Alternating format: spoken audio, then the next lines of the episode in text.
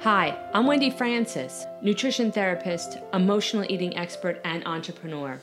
I've helped countless people overcome their obsession with food and weight. Isn't it time you overcame what you had become and ignite who you were meant to be? Your time to become an overcomer starts now. Welcome to the Overcoming Emotional Eating podcast. In today's episode, I'm cracking the code on afternoon cravings, giving you real strategies and tips to reduce your need and desire for food in that afternoon downtime. Take a listen. Everybody that I've worked with forever has always talked to me about this situation. And when you hear what it is, you'll understand why in just a second. Um, but but for for the beginning, it may have even been my first client. I can remember them walking in, maybe my first or second. It was definitely in the first week, and saying to me, you know, I just can't get through the afternoon time. I I search through cabinets, I look through things. I'm not really sure if I'm hungry. I don't really know whether I'm hungry or full or bored or lonely or tired. Because back in the day, HALT, H A L T, was the one, an acronym that we really used to help people stop overeating. It's still used today and it still holds true, but I think we have a lot more interventions and strategical approaches now than HALT. For those of you that don't know, HALT stands for hungry, angry, lonely, and tired.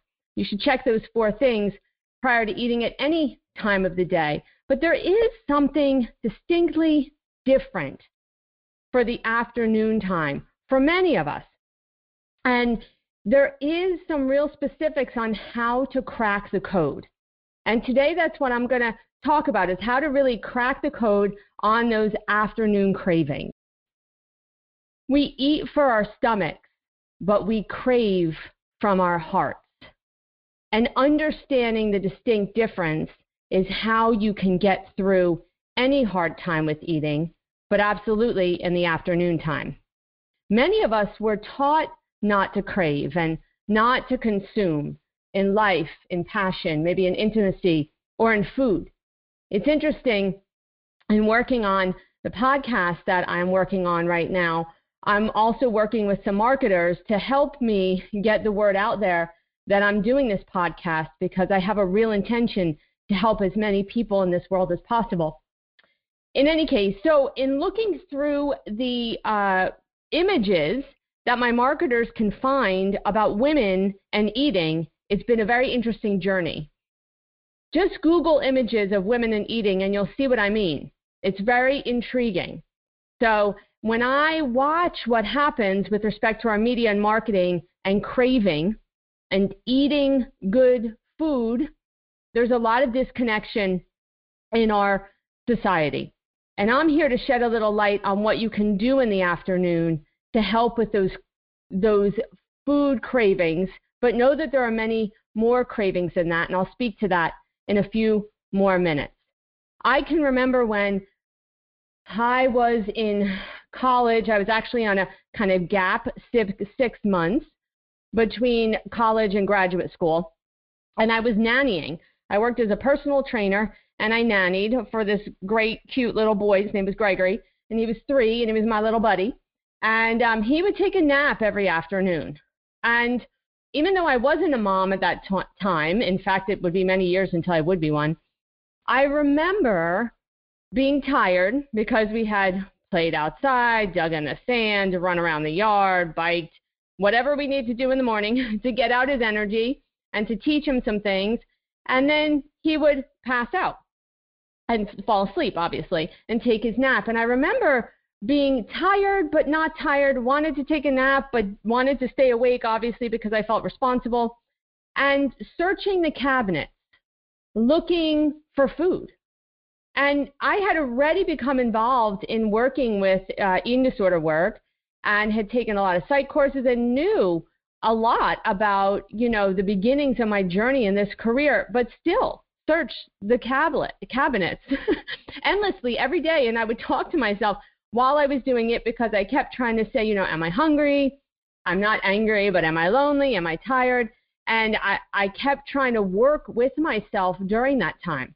I've heard from many, many mothers in the same situation since, and many women and men who are at work looking for a little nibble in the afternoon and not quite certain as to what that might be. And I can absolutely understand where you're coming from, which is why I've tried so uh, vehemently to crack this code. Yeah.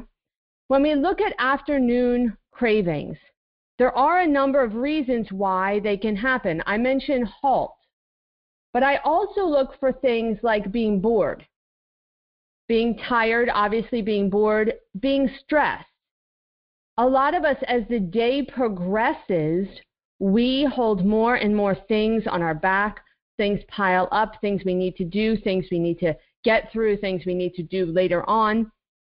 And it, so it could be boredom or stress, tiredness, or maybe it is hunger. And understanding the distinct difference will help you get through the afternoon times effortlessly. Now, just so you know, everything I talk about here today can go for any point in time, but you're going to see why the afternoon comes up so significantly for many people. We know that one of the most undereaten meals in our country is breakfast. And interestingly enough, what you eat for breakfast can absolutely affect you in the afternoon. Who would have thought? It's hours later, right?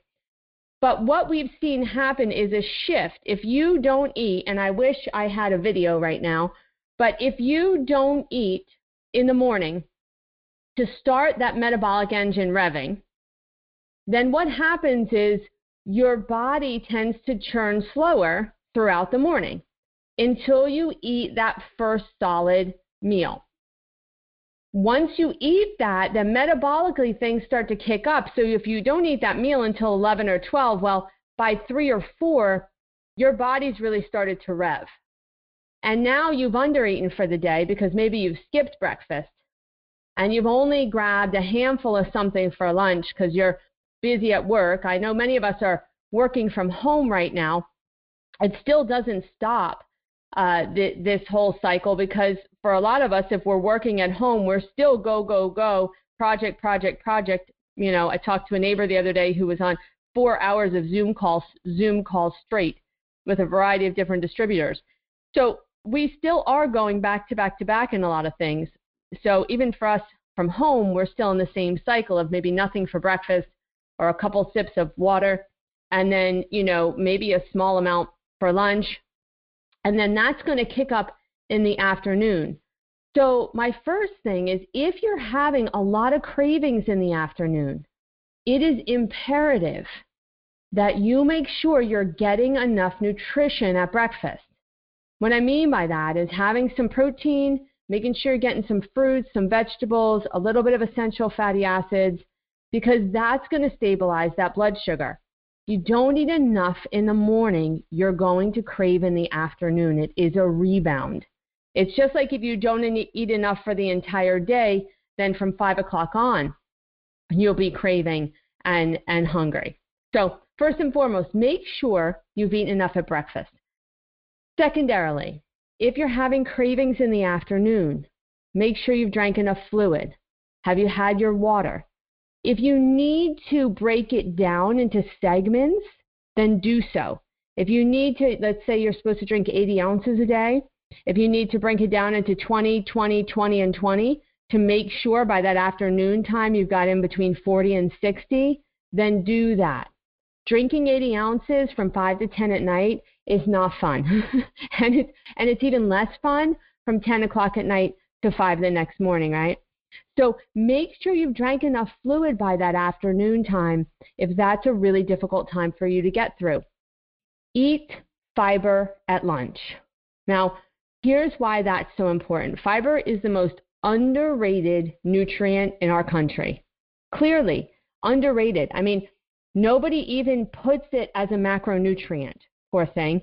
You know, we talk about carbohydrates or we talk about fat or we talk about protein And we don't put fiber as a macronutrient. I mean, I, I'm, I'm obviously skilled in nutrition and nutrition science, and I've never seen fiber put as a macronutrient. I understand why we don't, but it's so essential. And as I've been in my career over the last 26, almost 27 years now, I recognize even more so the value of fiber, especially as we age, because having constipation is definitively a, a definite problem in our country and can create multiple issues. So making sure that you're getting enough fiber is imperative, but definitively having it at lunch is really important because that fiber can help you feel full longer.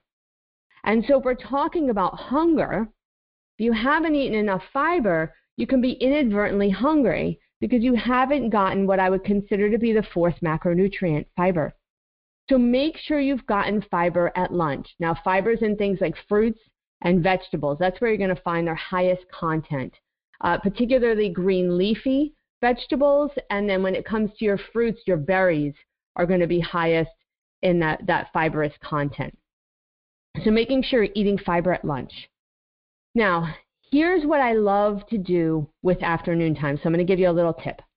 If I'm working with someone and we were working together one on one, and you came into my office and you said to me, I'm craving from two to four. I can't stop myself. I keep you know, scavenging the pantry. I try not to eat, but then I do, or I try not to eat and I hold it off as long as I can until dinner and I make it through that day, but I white knuckled it. First thing I'd ask you to do was to figure out your pattern. So, what time of day does that craving come about? Is it at 1? Is it at 2? Is it at 4? Just by tracking the time of day over the course of five days, it will just give you a sense of time. The reason being, if it shifts around, it, it may not be hunger if you're eating a similar thing every day, barring the fact that you haven't done a specific amount of intense exercise. However, if you figure that pattern out and you see it's always coming around the same time, here's a really great tri- trick I've done with patients for forever to really test if it's hunger or not. Put a small snack an hour before that time that you keep tracking at. So let's say you were always craving at 2:30 every day. I would tell you at 1:30, even if you ate your lunch at 12, at 1:30, I'd have you eat a piece of fruit and maybe a little bit of protein, just depending. Now, if that hunger came on the same exact way at 2:30, that tells me it's a craving because we've put in a little snack there. If it stays the same, then it's not a hunger, then it's something else. Yeah? So you can use that tracker and look at the timing of the craving and put that snack in before. You can also, so if you do that, you recognize that it's not hunger and it may be something more of an emotional nature. After lunch, you can take a lunch stress break. Take 10 minutes. I know a lot of people, if you're at work um, or if you're working from home, you do get a certain amount of time off for lunch. Most people have that time period. If it's a 30 minute lunch break, it doesn't usually take us 30 minutes to eat our food. And so if it takes you 15 minutes to eat, then close your eyes for 10 minutes, put on something on your phone that you can meditate to, and close your eyes and listen to that music or that meditation and let yourself de stress. If that helps you through the afternoon, then it was stress that triggered that craving. The other thing you can do is distance yourself from the craving. Now, I don't mean distance yourself in your mind. I mean, if you know that it's stress, if you know that it's boredom, if you know that it's tiredness or loneliness, this works particularly if you're tired. Distance yourself from the craving means get up and get out if you can, depending on where you're working. If you can get outside and you can go for a five minute walk, I know so many people think of walking as exercise. Oh, can't do it unless I'm going to go for my 30 minutes. And to me, I said, well, is it all or nothing? Does it have to be that way? It's not really true. It's like if we totally don't get ready for work because we're running late, do we not go? No, we go. We just might wear a hat that day if we can, or we might just, uh, you know, excuse ourselves because we didn't get all of our makeup on, right? so This is the same thing. It's not all or nothing. You can go for a walk five minutes and get the benefits of getting a little bit of serotonin, a little bit of epinephrine, right? A little bit of a boost, maybe some vitamin D outside, and you can change your breathing patterns. Get out and away of the food and let yourself be rejuvenated by being outside. If it's not warm where you are yet, put on a hat, gloves, and a coat. It's only five minutes, barring it's not icy or snowy. It's five minutes. It's not a long walk, but it's enough that it can get your body moving and your breathing patterns changed. Because remember, eating is breathing and breathing is eating. And we look to food sometimes to change our breathing patterns. And in that, it de stresses us. And that coupling is what can undermine us all. Finally, eat lunch meal or earlier afternoon snack mindfully. Now, here's what I mean by this, and you're going to see why I'm saying this. I know we talk so much about mindful eating. There's books written on it. In fact, I know some of the people that have written those books. I absolutely believe and understand mindful eating, and I know it should be done. I also know for many people they don't understand how to do it or why to do it. Even if you can't do it at all your meals, just do it at lunch if you're craving all afternoon. Eating mindfully involves being present while you eat, slowing down, and chewing your food as thoroughly as possible. It's also really important to avoid distractions like the TV or your smartphone. I see so many people on their phones eating. In fact, it's something that comes up in my house all the time right now. I have two teenagers full fledged, full out 14 and 15 year olds, and they keep wanting to eat with their phone. And so I keep looking at them every night and saying, Do you know what I do for a living, guys? because that is totally against what my belief construct is and what I've worked so hard to help other people do. And there's a constant battle because nowadays it seems so normal for people to eat with their smartphone in front of them. I don't believe in it. And if you can just sit there and focus on your eating, it will bring your mind and your body together. And if you have a really hard time determining hunger and fullness, putting anything in front of you that distracts you, even a catalog, will shut that right down. So just give yourself the 10 minutes. And if you set a timer on your phone, traditionally speaking, it doesn't take people more than 10 minutes to really eat a meal comfortably, calmly, and mindfully. Take a look, you'd be surprised. And that's all you're asking of yourself. And then you have enough time to do a 10 minute meditation after you've eaten mindfully. It can shift your afternoon radically. One six week study in binge eaters found that mindful eating reduced overeating, their episodes, from four episodes a week to 1.5.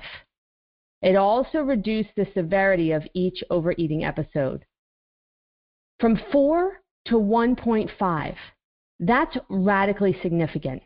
That's a reduction of greater than 50%. I would take that. Those are great odds. So just by eating mindfully, they reduce the overeating patterns significantly. Think about that when you think about mindful eating and recognizing that at least just doing it one time a day, especially if you have afternoon cravings, doing it at lunchtime can radically impact how your whole afternoon goes. Remember, we eat from our stomach, but we crave from our heart. What are you craving for? Thanks for listening. If you like this podcast, share it with a friend. Rate, review, and subscribe. You never know who you'll help become the next overcomer.